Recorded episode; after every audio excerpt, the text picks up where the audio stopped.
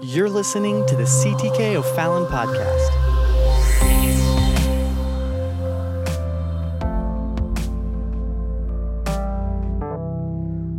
Genesis chapter number four. We finished last week, or I say we finished, we paused last week, we stopped last week at uh, Genesis chapter four, and I believe verse number nine was where we concluded our.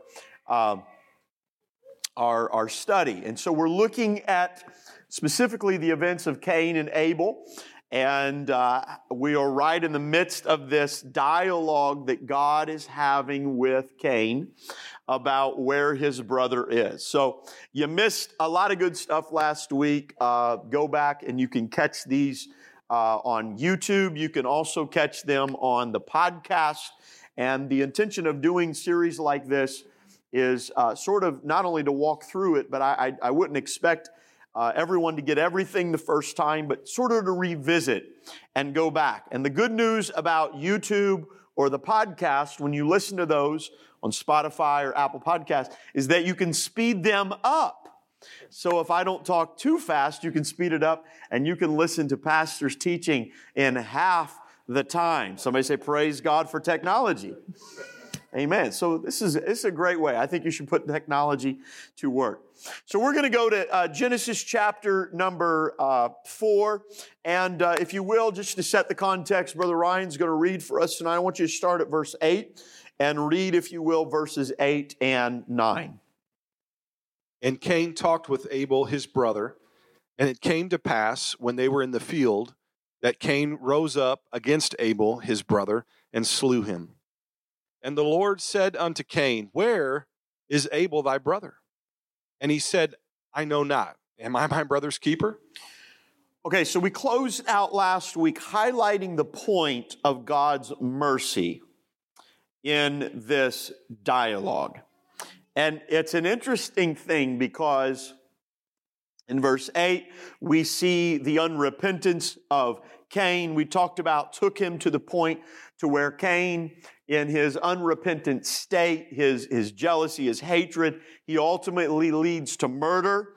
And then to murder, now we read here and we see that murder then leads to the audacity, this unrepentance, not rather murder, but the unrepentance in Cain's heart would take him past the point of murder and take him to the audacity of lying to the all knowing God.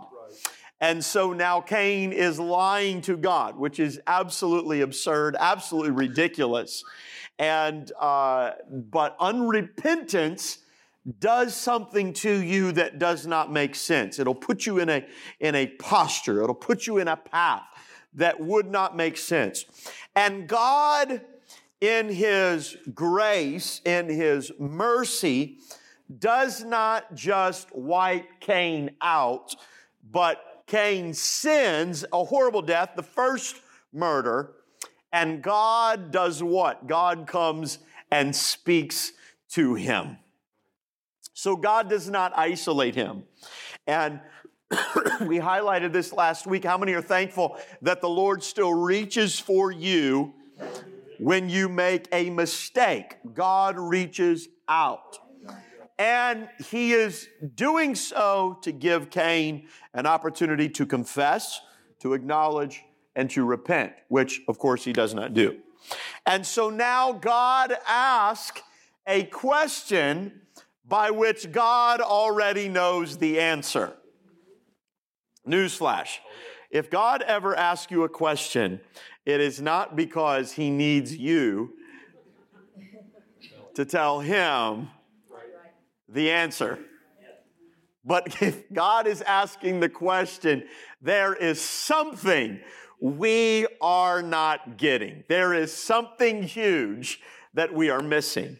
And of course, Cain is missing this. So he asked the question, Where's your brother? He said, I don't know where my brother is. And so now he has this audacity to lie against God. And then he goes on and look at what he says. He doesn't just say, I don't know. He says, Am I my brother's keeper? And in his arrogance, this is the most disrespectful response that Cain could make. Now, the interesting thing here is the word keeper. The word keeper has already appeared in this verse one time before. And that was when God was describing the, what, what Cain and Abel did. Cain was a tiller of the ground, and Abel was a keeper of sheep. And so God, we, we, we know the riff, we know the, the issue, we talked about the problem uh, uh, uh, was really a hard issue. And so Cain now murders his brother, and God shows up and says, Where is your brother? He lies and says, I don't know. And then it's as if he looks at God and says, Am I his shepherd?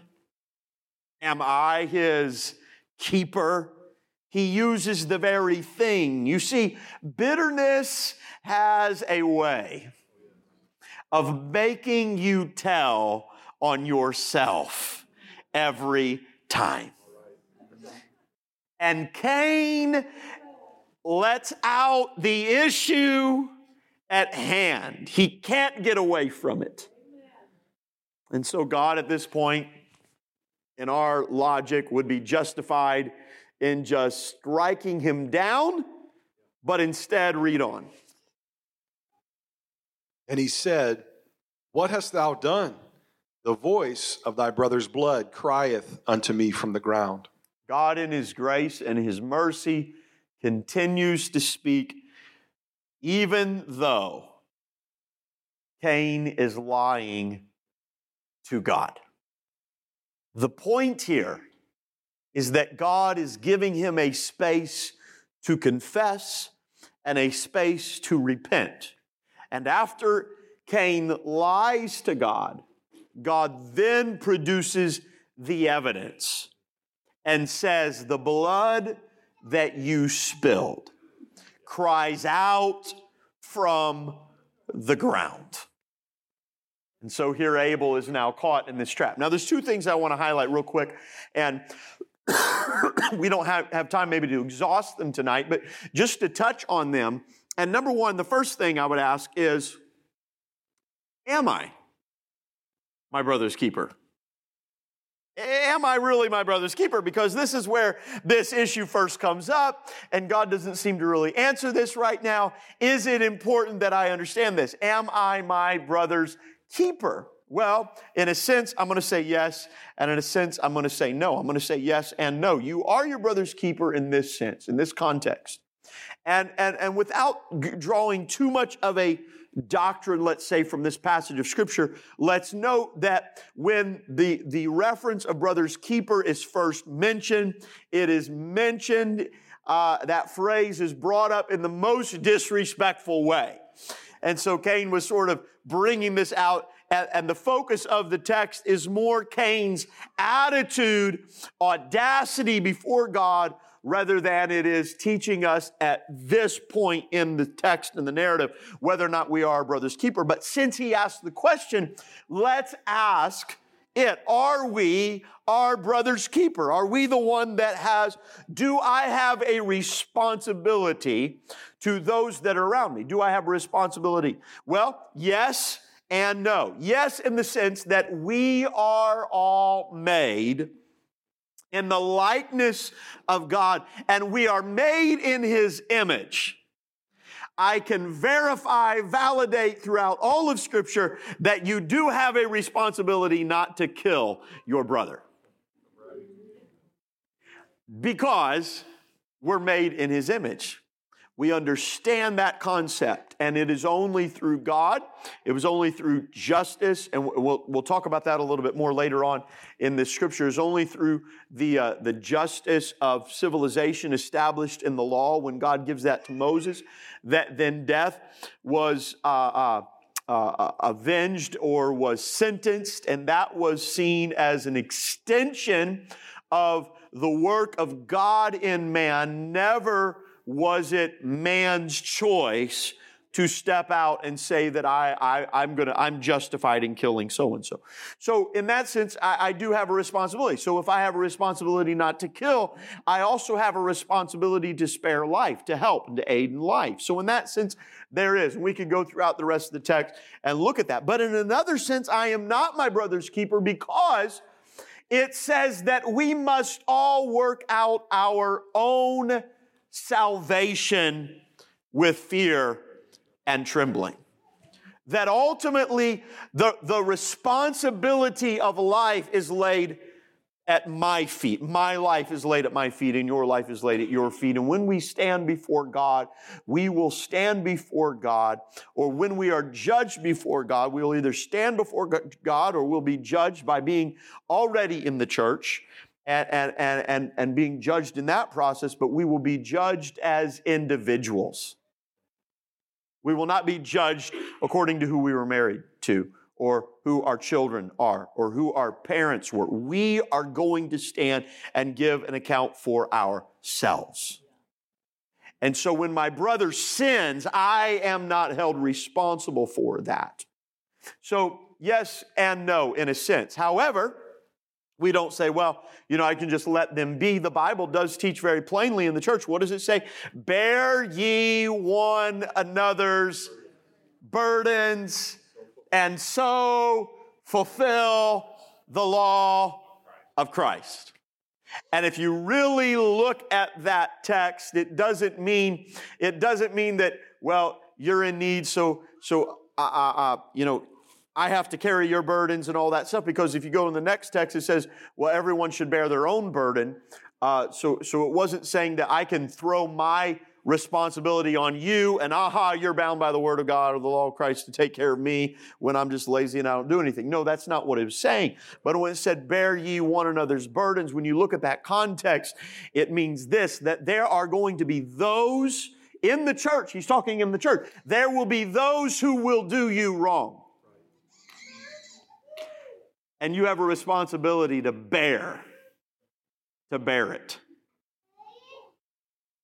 Well, we'll save that for another lesson some other time when we're more awake and more excited about that. I don't know that you ever get excited about that. But it is in Scripture. And when we fulfill the law of Christ, is when we bear the wrongdoing that someone else does to us, even within the church. Wow. Am I my brother's keeper? Well, I'm never justified to run my mouth, to speak evil. Uh, I'm not killing him with my I'm not killing them with my hands, but oh, with your tongue. You are doing a mighty job. No, bear one another's burdens and so fulfill the law of Christ. Pray for one another, rebuke one another, fellowship one another, love one another. So we do have those responsibilities.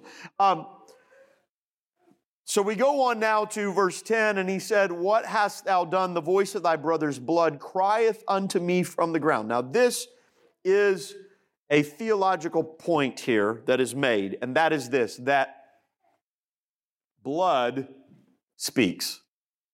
The Bible says the life of the flesh is in the blood.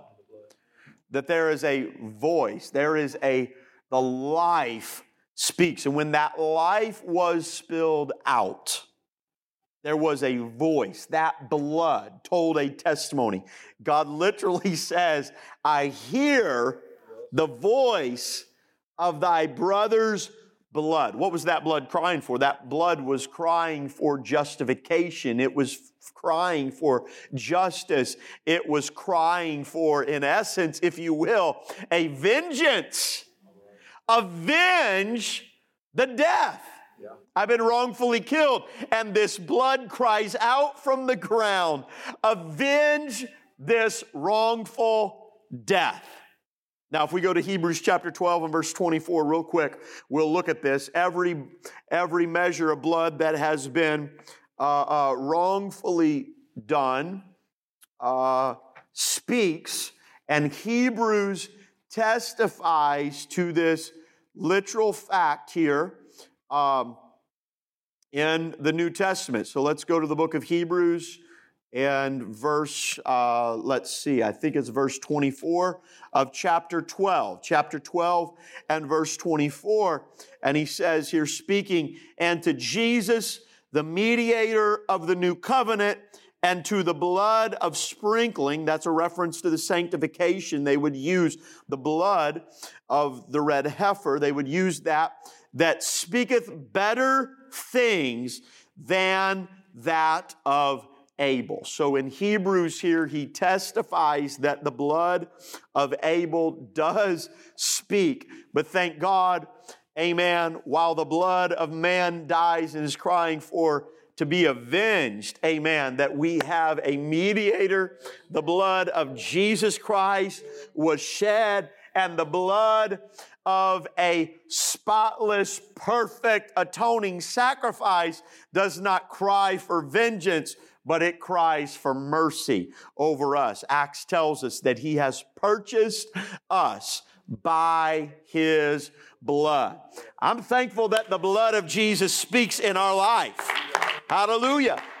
So it does speak in our, it speaks over our life. That's why we use terminology that the world doesn't understand. We'll say, I plead the blood, or it's under the blood and we talk about the blood. Isn't that pretty, that's pretty gory. That's pretty gruesome. Who else would do that? But when you come into the church and we sing about the blood, we do not think of it in gory context. We do not think of it in an ugly, horrible thing. We think of it in something beautiful. In fact, did you know, this is just a cool little thing. In the New Testament, that the hill that Jesus Christ died on, what do we call that hill? Calvary, Golgotha. The Bible tells us more than, I think it's three times it mentions it as Golgotha's Hill, and only once it says Calvary's Hill. But when we sing about it, we always sing about Calvary's Hill because Golgotha doesn't roll off the tongue as beautiful. but maybe there's a lesson in that because there is something beautiful and poetic about it. On Calvary's Hill of sorrow sin's demands were paid. There is something beautiful about the blood of Jesus Christ that, that washes us, amen, from our sin, that cleanses us from our sin. I'm thankful tonight for the blood of Jesus Christ. So that's why we, we talk about that and we celebrate that because his blood didn't cry out in more vengeful way, but his blood cried out in mercy when the blood of Jesus Christ was shed, it was applied to the mercy seat. yeah, yeah. Praise God. Yeah. Praise God. Amen. Amen. Amen. Incredible. It's Christmas time. It's an incredible thing when Mary in Luke chapter 2, I think it's maybe it's chapter 1, where she sings what we call the Magnificat. And uh, she sings this song. We, we say she sings a song where she prays this prayer and, and, and Mary is praying, and there's a powerful point where she says, The Lord. We know what that means. The Lord, Adonai, God Almighty, has become my Savior. Yes. Perhaps at that moment she's feeling the baby kick, and she knows that the God of all eternity has become my Savior. She knew some things that this baby, this child, man, was going to be the perfect, spotless lamb, the sacrifice. When he, was, when he was born, he was laid in the manger. I'm getting off my notes here tonight, but it's okay. When he was born, he was laid in the manger in swaddling clothes. Those shepherds that came on the hillside, they were, they were not just any shepherds, but they were shepherds that were tasked with a specific service of raising the sheep that would be used for the sacrifices in the temple. And when those sheep would deliver once a year, those, they, they had a small window where those shepherds would go out into the field and they would look for that perfect lamb for sacrifice, the, the perfect lamb. And when they would find those lambs, they would inspect them and look to see if there was any blemish or any spot. And if they found those lambs that were were, were perfect, that would qualify for the sacrifice, then they would take that lamb, as the custom and the tradition is told, and they would take that lamb and they would put that lamb, they would set those lambs in the manger, they would set them aside. So even in laying Jesus Christ in the manger, when those shepherds came from the hillside, notified by an angelic host, and they walked in to see he who was born, Christ, Messiah, the King, they saw him as a baby, but they knew he's in a manger. He is the one. Behold, John said, the Lamb of God, which taketh away the sins of the world. I think we ought to thank the Lord tonight for his sacrifice, his blessing. The blood speaks. The blood speaks. Go on, read verse 11, Genesis chapter 4, verse 11. Let's go on. And now art thou cursed from, Art thou cursed from the earth, from the earth? which hath opened her mouth Mm-hmm. to receive thy brother's blood from thine hand. Mm-hmm. Okay, so here we go. And now God is speaking and he is giving punishment and separation. We're dealing with an unrepentant Cain. I think that's key in the context that we have to hold on to. We are dealing with an unrepentant Cain.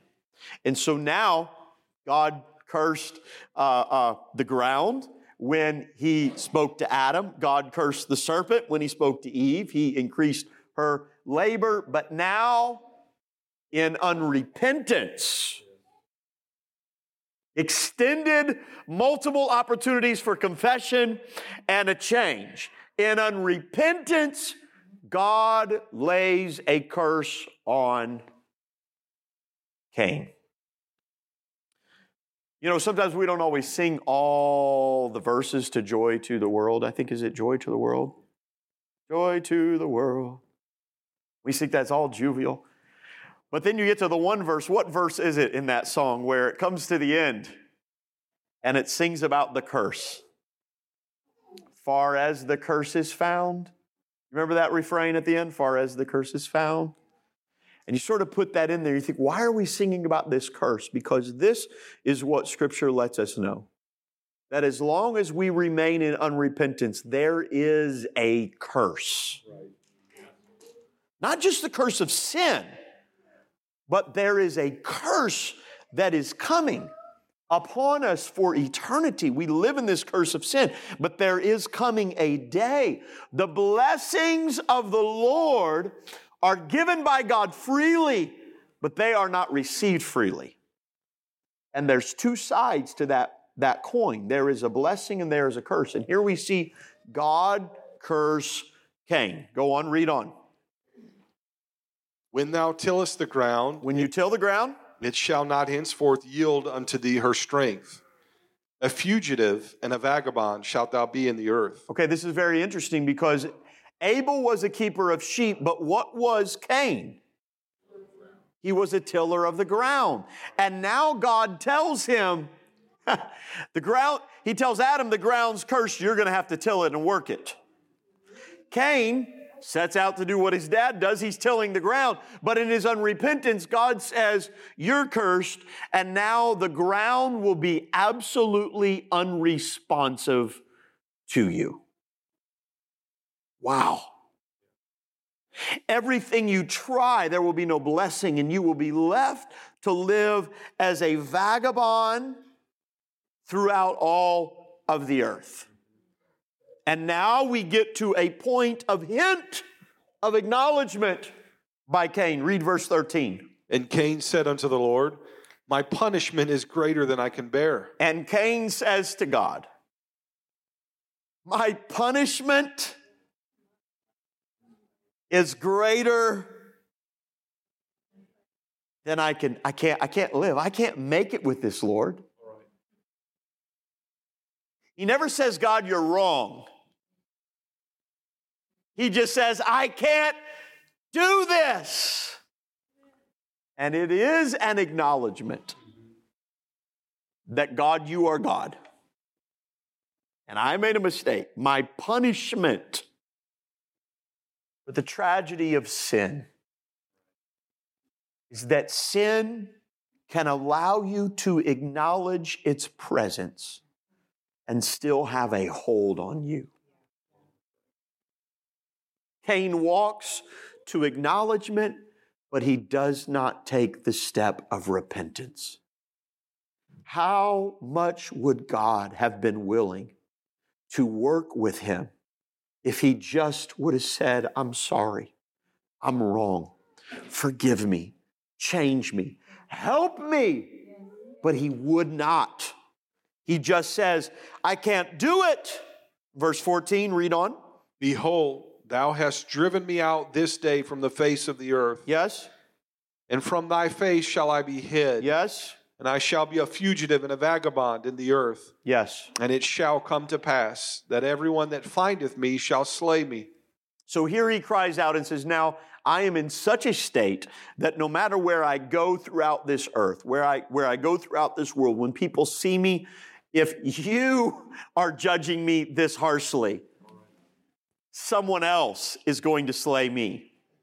Why? Well, because you killed your brother, because I've done everything wrong, because I've lied to you, because I'm unrepentant, because I'm living my life. And so he cries out to God and says, God, I can't bear it, and somebody's going to kill me. And so look at what the Lord says. And the Lord said unto him, Therefore, whosoever slayeth Cain, vengeance shall be taken on him sevenfold. So here God says, okay, I'm going to I'm going to hear your cry and I'm going to spare your life. I'll see to it that your life is spared. And God says, the Lord speaks and the Lord communicates to all the population of the world by letting them know if you touch this man, if you kill this man, I will repay sevenfold in your life. This is from God. This is God saying this. And so God is also teaching a very powerful principle, and that is that there is wrongdoing that will take place in this life, but ultimately vengeance is the Lord's. And this is not for you to set out and settle the score. This is for you to leave in God's hands. And, and scripture does something here, and we'll, we'll read on here in verse 15.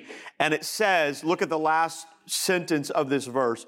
And the Lord set a mark upon Cain, lest any finding him should kill him. Now, I want to highlight this. This is a powerful thing because what God did, we don't, we don't, we don't know what the mark is. We don't know how it worked or how it communicated. We do know, by the way, in this time that, that Cain's acknowledging as I go about the world, people are going to slay me. We know that there's population already around the world. We, we can, we can assume certain things. Remember, Scripture doesn't tell us everything there is to know, but it tells us everything we need to know. We know two things. Number one, Adam and Eve are the beginning of all people. And we know by the time we get to chapter four that there are enough people throughout the whole world that uh, Cain is worried that there's no place he could go, that somebody's not going to slay him. And so God puts a mark. I don't know what it was, but whatever the mark was, communicated to anyone that if you kill him, you will receive punishment greater in your own life. Now, there is a horrible uh, uh, theology that was brought about by people that did not know Scripture, bad exegesis. Uh, uh, one of them, I'm not trying to, what do they say, throw shade on anybody, but uh, probably not, yeah. Uh, Brigham Young, who's, who's a part of the, the, the foundation of the Mormon church, and I don't want to offend any Mormon uh, friends that I have, but he set out that there was a bad theology that this mark was where uh, dark skinned people came from. And then, therefore, they were all cursed. They were of Cain. They couldn't be saved. And that is a massive, gross misuse of Scripture.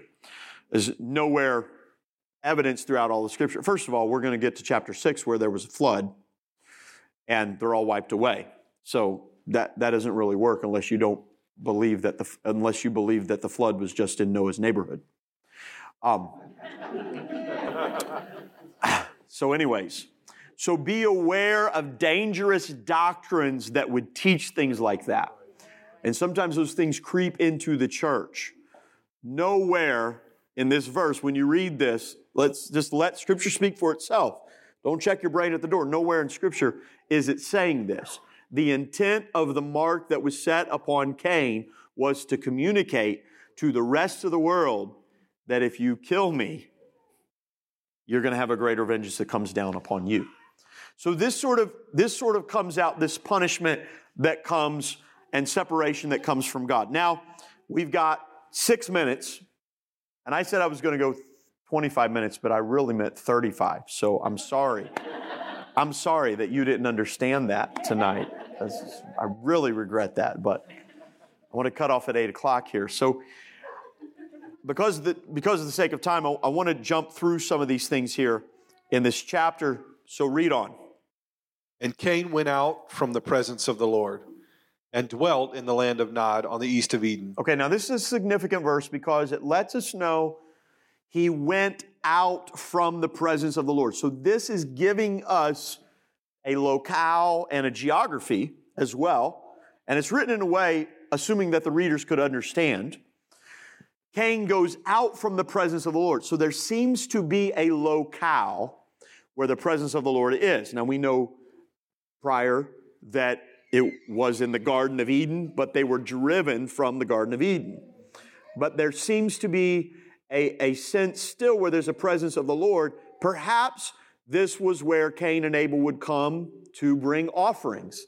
And there's some that would speculate for, for certain reasons. There's some that would say that maybe this was already Jerusalem in this place kind of thing here. But it does speak to us and say he goes out from the presence of the Lord. The, the, the point is he is separated he goes into Nod, which means wandering, and we know it is east of Eden. So it's east of the Garden of Eden. So it's toward the east, and here he's going to live as a wanderer. So we won't dig into that too much, but go on if you'll read in verse 17. And Cain knew his wife. Yes. And she conceived and Yes. bare Enoch. Mm-hmm. And he builded a city Cain builds a city. and called the name of the city after the name of his son Enoch. So here we see uh, the beginnings or, or testi- testi- testimony of the establishing of civilizations among humanity. So we're dealing with the first people. There's thousands of people by this point already on the earth.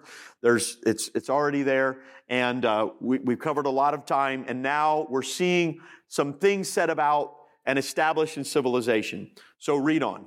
They built a city. And all that entails. And Enoch, and unto Enoch was born Irad, and Irad begat Mehujael, and Mehujael begat Methusael, and Methusael begat Lamech. Okay, so now there's some significance in the names, and you can do a little fun study if you want on that. The uh, if you'll notice the L, the El, uh, is a nod to uh, means God in the Hebrew, and so when whenever you would put that on, sometimes the names would have meaning. So I think Ma- Methusael means who is God, and and that probably could have been. We could take that in a couple ways. Uh, where is God, or sort of a, an arrogant kind of like, who is God, kind of putting him away. But there's meanings in the name that's sort of telling a little bit more of the story. We lose some of that in our modern uh, Western society reading through of Scripture, but, but we'll go on here. And Lamech took unto him two wives. Mm-hmm. The name of one was Adah, and the name of the other was Zillah. Okay, so here we have the first mention of polygamy in Scripture. And what we're seeing established here, remember we talked about this last week, that really what chapter 4 is doing is it's giving us a division of humanity. It's establishing not only the story of Cain and Abel, but it's also letting us know that there are men. The world sort of separates between God, ungodliness, those that are just in an unrepentant state continuing, and those that are repentant and the end calling on the name of the Lord, trying to find, follow after the Lord. And so the world is sort of divided into that. Of course, that's going to magnify all the way down to chapter six, where God repents that he makes man. It's so bad, and he's going to destroy the world. But here we see now not only civilization established, now we see the implementation of polygamy, and it comes through an ungodly lineage, population, people that are living in uh, unrepentance. You're going to see this is Lamech that does this. You're going to see his arrogance, his audacity here in a, in a little while later on in the chapter. And what I want to highlight here is that the Bible never ordains polygamy, but Adam and Eve are always the archetype of what marriage is to look like. So go on, read on real quick. And Adah bare Jabal. He was the father of such as dwell in tents and of such as have cattle. So this mighty uh, group of, of nomads that that are uh, ha- have great wealth in livestock. Go on. And his brother's name was Jubal. Yes. He was the father of all such as handle the harp and organ. Okay, so here we have, we see the implementation of musical instruments, the first sight of that, something that's significant. And Zillah, she also bare Tubal-Cain, an instructor of every artificer in brass and iron. Yes. And the sister of Tubal-Cain was Naamah. so we're seeing some things establish and play out. Go on. And Lamech said unto his wives, Adah and Zillah, Hear my voice, you wives of Lamech. Hearken unto my speech, for I have slain a man to my wounding, and a young man to my hurt. So here now, Lamech, this same one, polygamy, uh, this man he, it sees like he's venting to his wives what he's done. And now we see another murder take place. He says, I have, and it seems by implication to be the second murder because he's going to make a nod back to what Cain does. And he says, I have slain a man to my wounding, a young man to my hurt. And then look at what he says in verse 24. If Cain shall be avenged sevenfold, which God says that, Lamech, in his audacity, steps into the role of God and says, Truly, Lamech, myself, 70 and sevenfold. And Lamech says, Look, if you touch anything in my life, he said, I will repay you 77 times.